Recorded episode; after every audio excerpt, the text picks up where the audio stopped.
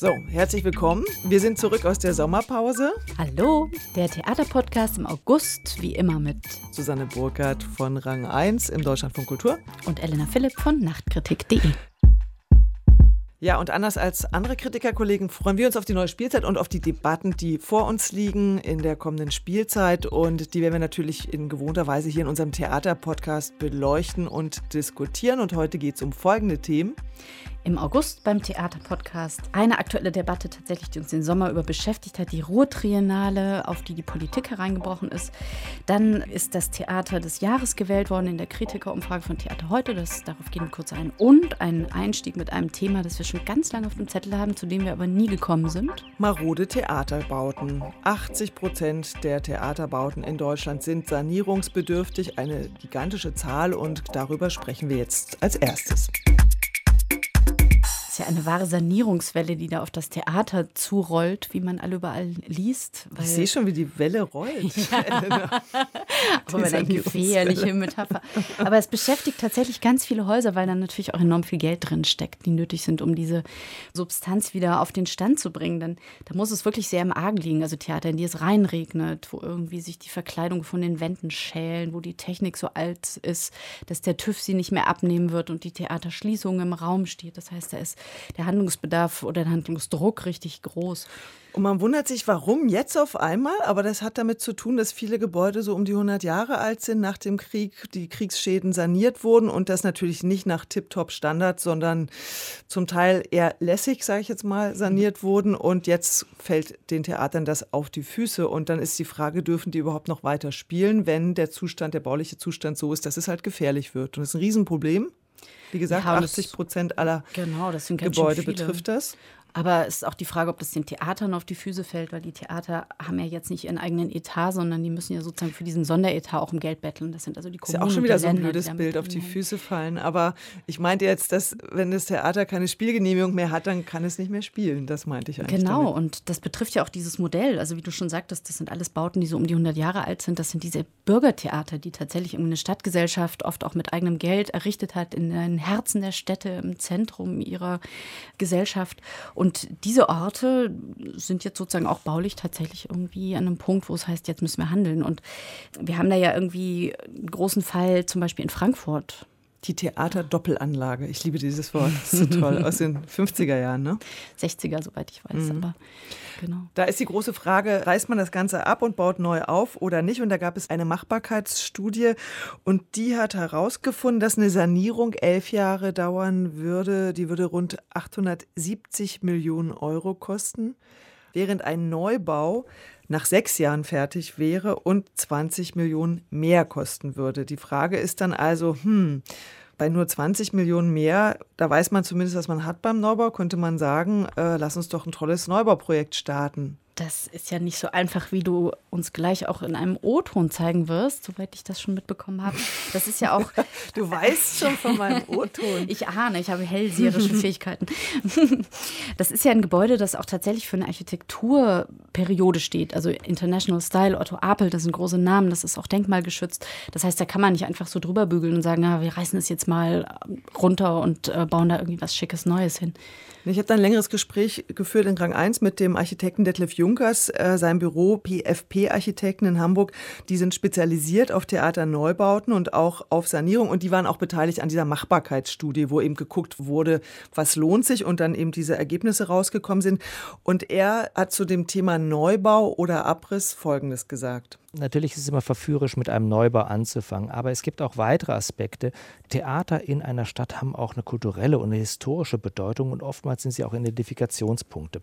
Und man kann natürlich nicht alle 50 Jahre ein Haus wegreißen und sagen, wir machen was Neues.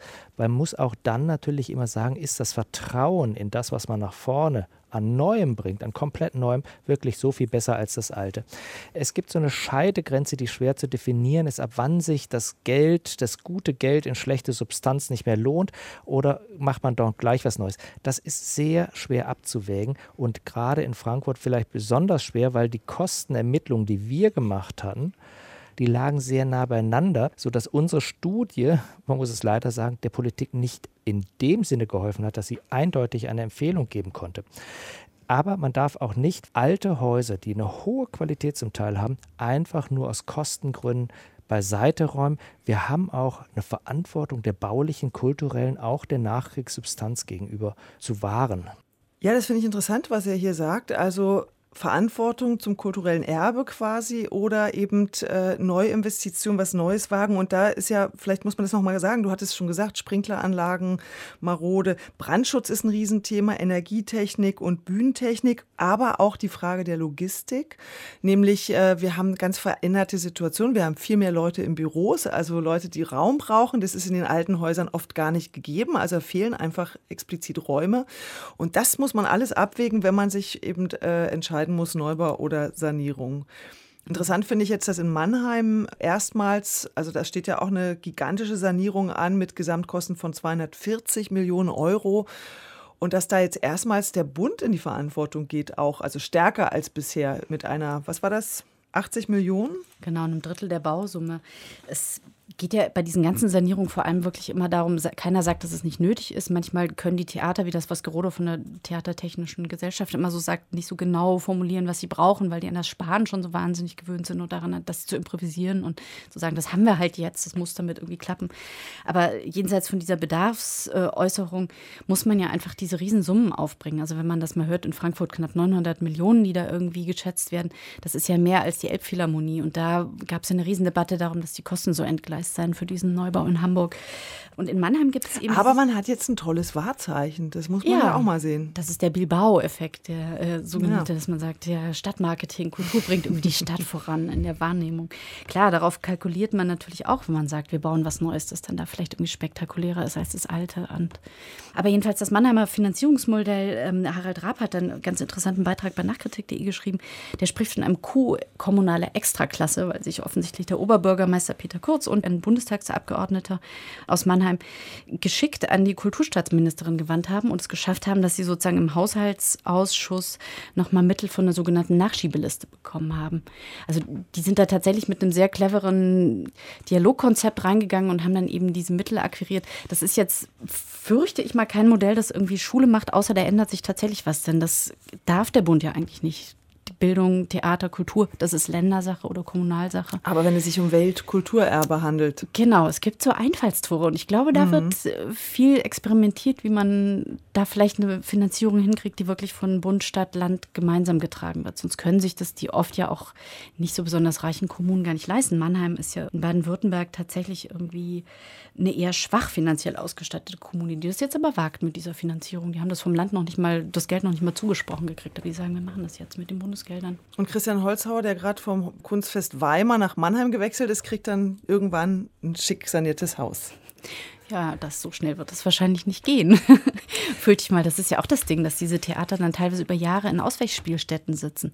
Man sagt Neubau, Düsseldorf, Köln, sind, überall genau, haben wir den Fall. Ja. Ne? Das sind natürlich auch nochmal extreme Bedingungen. Das kann wie jetzt in Dortmund bei Kai Voges natürlich auch die Kreativität befeuern, weil man auf einmal einen Raum hat, der irgendwie eine Multifunktionsbühne ist, wo man sich ganz so andere Sachen reinbaut. Ne? Genau, mhm. wo man nicht mehr mit dieser Guckkassenbühne operieren muss.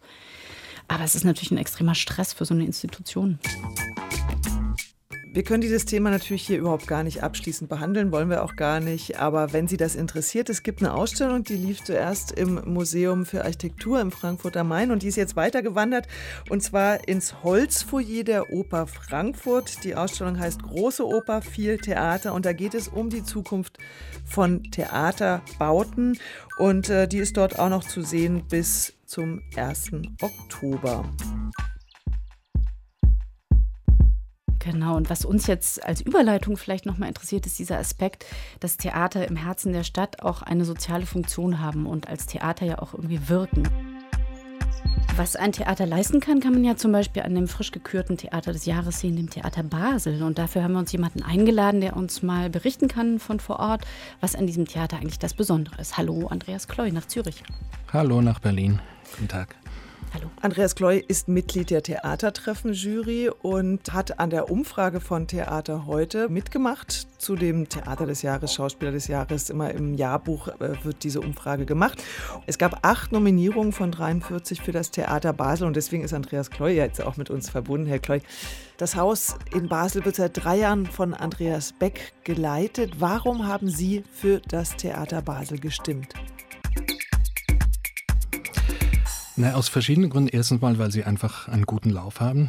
Das äh, hat auch eine große Ausstrahlung. Es gibt auch viele Einladungen vom Theater Basel nach Mülheim, nach Berlin. Auch der Hausregisseur Simon Stone hat eine große Strahlkraft. Da kommt manches zusammen ist ja immer gerne die Rede von der Basler Dramaturgie. Offenbar äh, ist das so eine Spezialität des Hauses. Dafür steht Palmetzhofer, Ewald Palmetzhofer, der ja auch Dramaturg ist in Basel mit seinem Vor Sonnenaufgang nach Hauptmann. Dafür steht Simon Stone, den Sie gerade schon erwähnt haben, mit Hotel Strindberg. Also eine ganz Neuerzählung äh, von klassischen Stoffen, die uns heute ganz besonders betrifft. Was ist das Besondere an dieser Basler Dramaturgie aus Ihrer Sicht?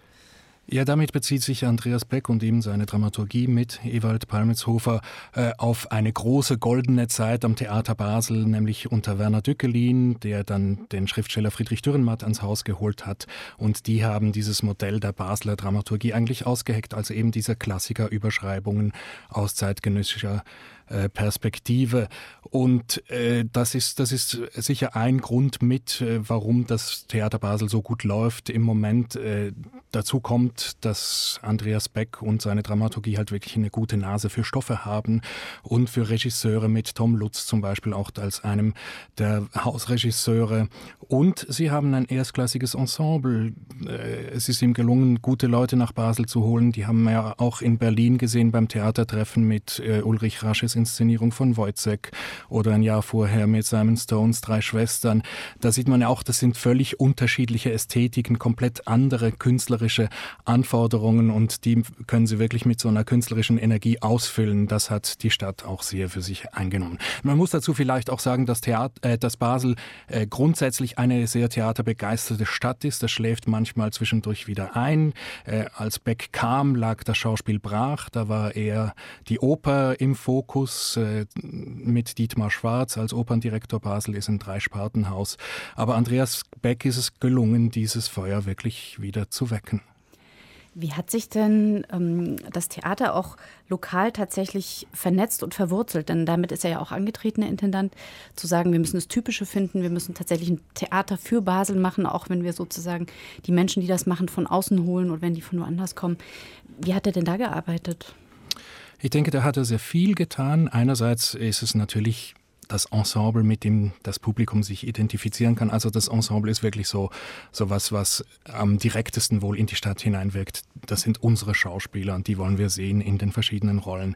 Äh, er hat aber auch äh, Formate mit lokalem Bezug erfunden, wie zum Beispiel jetzt gerade in der letzten Spielzeit äh, Polaro. Das ist eine Serie, die auf einem Basler Stoff beruht, ein Basler Roman.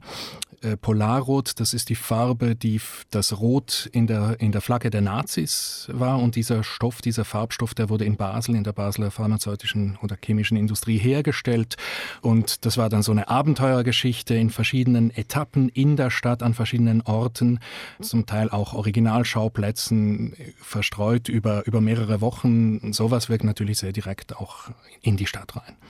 Es gibt im Fachmagazin Theater heute ein Zitat vom noch Direktor in Basel von Andreas Beck, der sagt, Einzelkämpfer oder Starallüren, die sind in Basel aus der Mode. Haben Sie das auch so erlebt?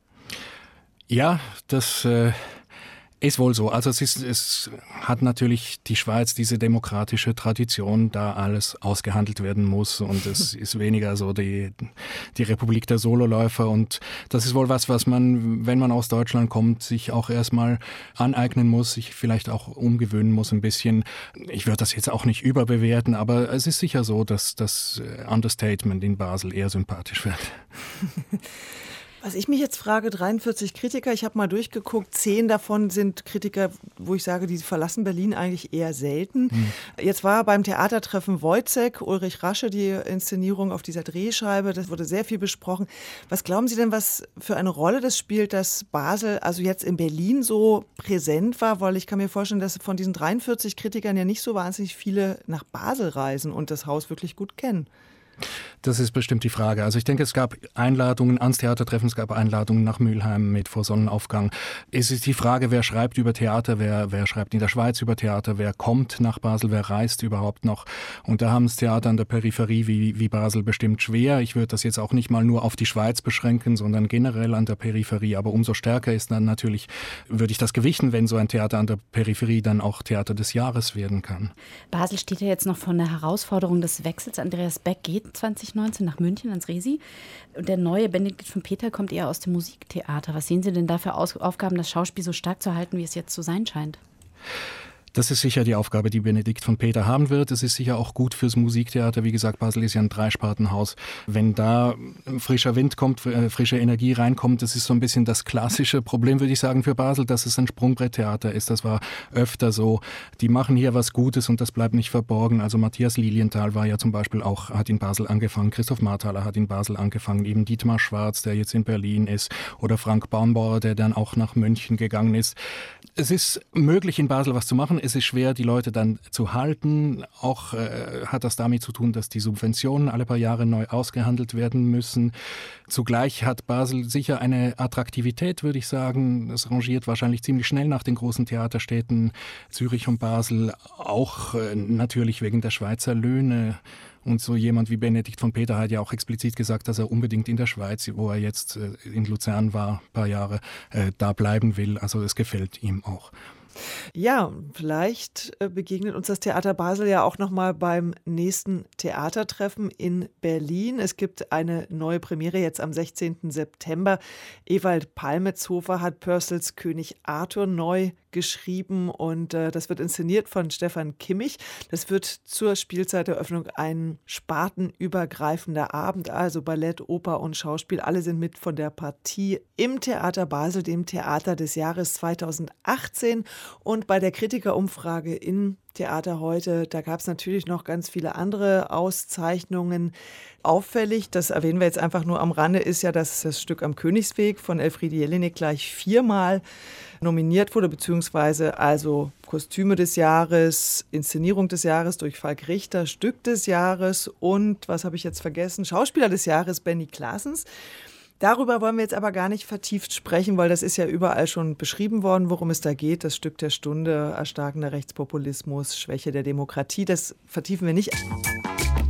Ja, und jetzt versuchen wir eine Überleitung zu schaffen zu unserem nächsten Thema Theater und Politik. Und da könnte man von Falk Richter ausgehen. Falk Richter der ja sehr deutlich sich politisch auch äußert, der sehr deutlich eintritt gegen rechts. In diesem Sommer hat er ja gerade noch mal einen anderthalbjährigen Rechtsstreit hinter sich gebracht, der gegen ihn angestrengt wurde durch Gabriele Kubi, die Publizistin. Sie hatte geklagt gegen eine Darstellung von ihr in dieser Aufführung 4 in der Schaubühne. In großen Teilen ist diese Berufungsverhandlung sind die Anwürfe abgewiesen worden. Falk Richter hat neulich am Königlichen Dramaten gearbeitet in Stockholm an diesem Theater. Und was ich interessant fand, war in dem Zusammenhang, wie man jetzt über Politik im eigenen Haus spricht. Das ist ja ein Thema, Elena, was wir hier im Podcast immer wieder haben. Das ist die Frage von Machtstrukturen. Was zeigt das Theater nach außen und wie arbeitet es innen? Und ich fand interessant, dass Falk Richter gesagt hat, dass dort in Stockholm vor Beginn der Proben eine Ethic Policy verlesen wird. Da wird dann auch darüber diskutiert und da wird dann eben gesagt, jeder ist gleichwertig, jede Meinung muss gehört werden. Wir wollen die Welt kritisieren und müssen deshalb selbst ein Vorbild sein. Sexueller Missbrauch, Machtmissbrauch äh, wird hier nicht geduldet und so weiter. Das ist, finde ich, ein ganz interessanter Weg, wie man Theater und Politik zusammenbringen kann im eigenen Arbeiten. Ja, und ähm, Falk Richter positioniert sich ja auch sehr stark als Mensch, wie als Regisseur, als jemand, der sich gegen rechts engagiert, auch mit dem Theater als einem Mittel des Engagements. Da geht es um die AfD und, und Pegida in Fear, das ja dann sozusagen auch zum Anlass dieses Rechtsstreits wurde. Das heißt, Falk Richter, und das ist wiederum die Überleitung zur Rotriennale, Falk Richter ist sich sehr bewusst, in welchem Kontext er sich platziert mit seinen künstlerischen Arbeiten und geht das sozusagen frontal an und sagt, ich stehe für diese Haltung und ähm, ich äh, ahne, was auf mich zukommt und ich werde es durchkämpfen. Bei der Ruhrtriennale ist äh, ja eigentlich ein bisschen das Gegenteil passiert. Vielleicht soll ich kurz resümieren, was eigentlich geschehen ist bei der Ruhrtriennale, diesem Festival, das die großen alten Industriehallen bespielt im Ruhrgebiet. Bitte, also im Prinzip geht es darum, kann man politisches Programm machen, ohne den politischen Kontext einzubeziehen. Aber was da genau passiert ist, kannst du uns gerne jetzt nochmal zusammenfassen, Elena. Die Intendantin Stephanie Karp hat eine schottische Popband eingeladen, die Young Fathers, die dem Israel, manche sagen kritisch, andere sagen feindlichen äh, Movement BDS nahesteht. Boykott, Divestment Sanctions heißt das. Sie hat diese Band erst eingeladen, als dann klar wurde, wie sehr diese Band sich auch in einem Kontext situiert, in dem sie benutzt wird, um Israel das Existenzrecht abzusprechen, hat sie sie wieder ausgeladen, dann kamen Zensurvorwürfe und sie hat die Band wieder eingeladen. Also es war ein ständiges Hin und Her. Dann hat die Band abgesagt, mhm. genau. Mit äh, eben dieser Zensurkeule als großen Vorwurf gegen Stefanie Karp. Das ist hochgekocht. Sie ist bis in den Landtag vorgeladen worden. Der NRW-Ministerpräsident Laschet hat seine Teilnahme an der diesjährigen Jurotriennale, die das Land zu einem großen Teil finanziert, abgesagt. Also boykottiert das sozusagen auch. Es gibt einen Antisemitismusstreit. Man muss, also man muss ganz kurz einschränken, das habe ich von der NRW-Kultusministerin mhm. persönlich gehört. Also er hat nur die Eröffnungs Veranstaltung nicht besucht. Er boykottiert die Ruhrtrinale nicht und er wollte gar nicht zu anderen Veranstaltungen gehen. Das hat sie zumindest so erklärt. Das ist eine interessante Einschränkung, aber das heißt, er geht da nicht hin. Ja. Ja, das ist jetzt ein bisschen kleinkariert vielleicht. Aber naja, aber darum geht es bei diesem ganzen Streit. Also es geht ja um irgendwie wirklich kleine Drehungen.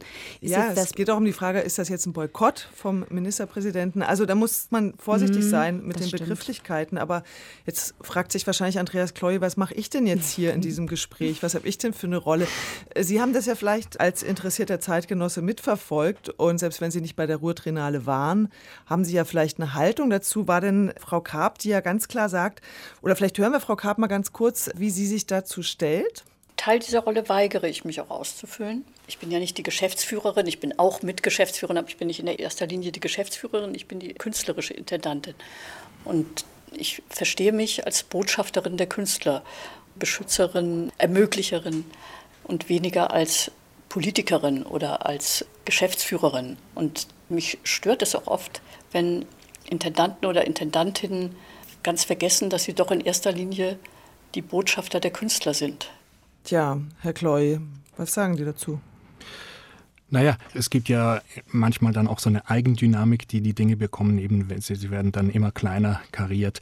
Es ist sicher so, dass Theater zuerst die Kunst im Auge haben soll, aber es ist auch nicht ganz unschuldig, was man da tut. Äh, also man muss das halt dann auf jeden Fall, und das hat Stefanie Karp auf jeden Fall auch getan, das sehr, sehr reflektiert machen. Und was für mich wichtig ist, was ich öfter bei diesen äh, Aktionen, die dann wirklich so ins Blaue hinaus ein bisschen zielen, wie jetzt auch diese Erdogan-Statue in Wiesbaden, das Entscheidende dabei ist, wie es begleitet wird vom Theater. Also wichtig ist, dass es kuratiert ist, dass es diskursiv begleitet wird. Das ist dann eigentlich die Leistung, die das Theater erbringen muss. Also ohne auf Stefanie Karp jetzt nochmal rumzuhacken, ich glaube, das ist absolut äh, selbstverständlich, dass das passieren kann, dass man sich auch irrt in der Programmatik, dass man Fehler macht. Ich glaube, die Komplexheit des Themas hätte früher erkannt werden können und auch diskutiert werden können. Es gab ja dann eine Diskussionsveranstaltung, die zumindest die Gemüter ein bisschen beruhigt hat, anders als jetzt hier in Berlin beim Popkulturfestival, als dann BDS-Anhänger das massiv gestört haben, war das in äh, Bochum, ich war zum Teil dabei, relativ sachlich, vielleicht auch ein bisschen dem geschuldet, dass Norbert Lammert das moderiert hat und in seiner Person, dieser Respektsperson, da auch eine gewisse Ruhe reingebracht hat. Würden Sie sagen, Herr Kloll, von außen gesehen, dass jetzt das Festival davon überschattet ist? Nee, würde ich jetzt nicht sagen, aber es ist natürlich äh, ein entscheidendes Moment in diesem Festival und darüber hat man dann auch zu sprechen. Ich finde, wenn man das Interview liest, das sie zum Beispiel über Nachtkritik gegeben hat, ich finde, es ist ein sehr großes Herumlavieren und Herumgeeire. Und einmal sagt sie, es ist zu komplex, dann aber sagt sie irgendwie, ich finde, das ist so und so und ähm, sozusagen die Menschenrechtsverletzungen an den Palästinensern muss man benennen. Also es ist nicht so, dass ich erkennen könnte, dass es da eine einheitliche Haltung gibt, von der man dann ausgeht, okay, es war ein Fehler, aber jetzt weiß sie, was sie tut, sondern das hat sich sozusagen mit jedem Diskursanlass auch wieder gewandelt. Und das finde ich kritisierenswert. Dann die Frage nochmal an Sie, Herr Kloy. Ich habe mich gefragt, wird es eigentlich wahrscheinlich immer unwahrscheinlich, dass man Leiter für solche Festivals findet, wenn man an so wahnsinnig viele Empfindlichkeiten auch denken muss, also jenseits des reinen Kuratierens eines künstlerischen Programmes? Naja, das kann ja vielleicht auch eine Chance sein, dass man sich eben gewisser Dinge eher bewusst ist, dass man darüber reflektiert, dass man darüber nachdenkt. Man kann das ja dann auch thematisieren im Festival selber. Ich würde jetzt nicht unbedingt sagen, dass es deswegen weniger interessant sein kann, so ein Festival zu programmieren. Es gibt einfach immer mehr Dinge, auf die man aufmerksam werden muss. Und Sie haben das ja auch mit der Statue, mit der Erdogan-Statue in Wiesbaden bei der Biennale ganz schön angesprochen. Das war ja eigentlich eine sehr einfache Kunstaktion. Da stellt man eine vier Meter hohe vergoldete Erdogan-Statue mit ausgestrecktem Zeigefinger auf einem Platz und schon macht es Bam und es entzünden sich die Diskurse. Dann sind da irgendwie türkischstämmige, die sagen, oh, er wird hier irgendwie runtergemacht. Dann gibt es irgendwie kurdischstämmige, die sagen, oh, er wird glorifiziert. Es ist irgendwie der Irrsinn, was da passiert ist. Und nach einem Tag verschwand diese Statue wieder aus Sicherheitsbedenken. Also es entzündet hm. sich ja extrem schnell, was da an Debatten schwelt gerade. Und das Theater kann dann natürlich irgendwie hinweisen und eingreifen. Aber und das Theater hat da genau. bestimmt auch eine ganz wichtige Funktion, würde ich auch, auch denken. Aber man darf sich da nicht wundern, wenn man sowas tut, dass dann die Reaktionen halt auch kommen. Und damit muss man rechnen, das muss man reflektieren, das muss man auch begleiten. Und das ist dann wirklich das, was interessant sein könnte dran. Eine wichtige Funktion hat das Theater wahrscheinlich dieser Tage auch in Chemnitz, in diesen Tagen, in denen wir Gewaltaufmärsche dort erleben, Aufruf zu Hass und zu Gewalt. Und wir haben Christoph Dietrich gefragt, den Generalintendanten von Chemnitz, muss Theater an dieser Stelle nicht aufstehen, muss es nicht eine Position beziehen? Ich glaube, die Theater äh, tun das. Gerade auch wir hier in Chemnitz, die wir alle Sparten vereint haben, können das und, und tun das auch. Es gibt darüber hinaus über die Spielplangestaltung natürlich auch Diskursformate und das Vorhandensein einer öffentlichen Einrichtung als Sensor, als Messlatte eben für diese demokratische Diskursfähigkeit, für das Gemeinwesen. Diese Rolle werden wir weiter verstärken. Ich glaube, es sind Wirksamkeitserfahrungen, die auch für den Einzelnen so wichtig sind. Und da entstehen häufig so Leerstellen. Wenn die Menschen nicht spüren, dass sie irgendetwas bewirken können in der Gesellschaft, dann äußern sich diese Leerräume eben nach meiner Auffassung oft in solchen gewalttätigen oder auch in Hetzfantasien. Und ich glaube, dort kann auch die kulturelle Bildung, für die wir auch einstehen, eine ganze Menge tun das Gemeinschaftserlebnis in der Stadt zu stiften. Dafür ist ein Theater da, diejenigen, die dem Diskurs offen sind, die zu bestärken und natürlich als Haus auch offen zu bleiben. Eben jetzt nicht zu sagen, ihr dürft bei uns nicht rein. Nein, wir wollen wirklich für alle offen sein und wollen uns diesen Dingen auch stellen. Herr Kloy, wir hören Sie da ganz eifrig schreiben und sind uns, fragen uns jetzt, was Sie da so notiert haben gerade dazu. Äh, ja, ich habe äh, ehrlich gesagt was ganz anderes notiert, aber äh, ich, ich sage gerne was dazu. nee, es gibt, äh, es gibt noch, noch äh, also morgen ist, jährt sich dann auch die Uraufführung der Dreigroschenoper, da mache ich was Kleines dazu. Das kommt dann morgen früh. das ist ein ganz, ganz anderes Thema. Gut, aber, aber ich finde, ich finde sehr wichtig, was, was wir, was wir gerade gehört haben. Also das Theater ist ja wirklich seit seinen Anfängen in Athen der Ort des Diskurses. Und das ist etwas, was in der Gesellschaft immer weniger stattfinden kann, die, wo die Räume immer enger werden für, und da hat das Theater meiner Ansicht nach gesellschaftlich eine ganz, ganz große, ganz wichtige Funktion.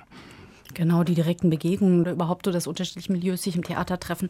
Da ist sozusagen diese Vorort- und Präsenzkunst natürlich irgendwie ein guter Anlass.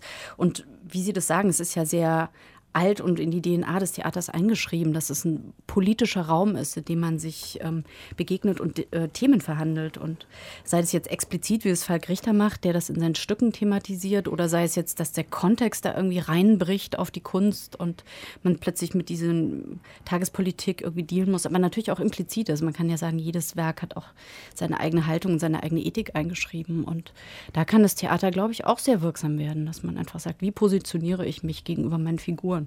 Wie behandle ich die denn? Und Susanne, du sagtest das am Anfang natürlich auch intern, ne? das Theater. Wie gucke ich auf meine Strukturen? Wie verhalte ich mich gegenüber meinen Mitarbeitern? Es sind viele Aspekte des Politischen, wo das Theater wirklich modellhaft wirken kann, wenn sie das bewusst setzen. Und da sind wir eigentlich auch wieder bei unserem Anfangsthema, nämlich Theaterbauten, nämlich wo steht so ein Haus, um in die Stadt wirken zu können? Das ist halt ein ganz wichtiger Punkt, auch zu überlegen, bringt man das raus auf die grüne Wiese oder hat man es wirklich im Zentrum? Das ist besonders für kleinere Städte, denke ich, sehr, sehr wichtig, dass so ein Haus in die Stadt reinstrahlen kann, auch in solchen Situationen, wie wir sie gerade in Chemnitz erleben. Eine große Stadttheaterdebatte, alles miteinander verwoben.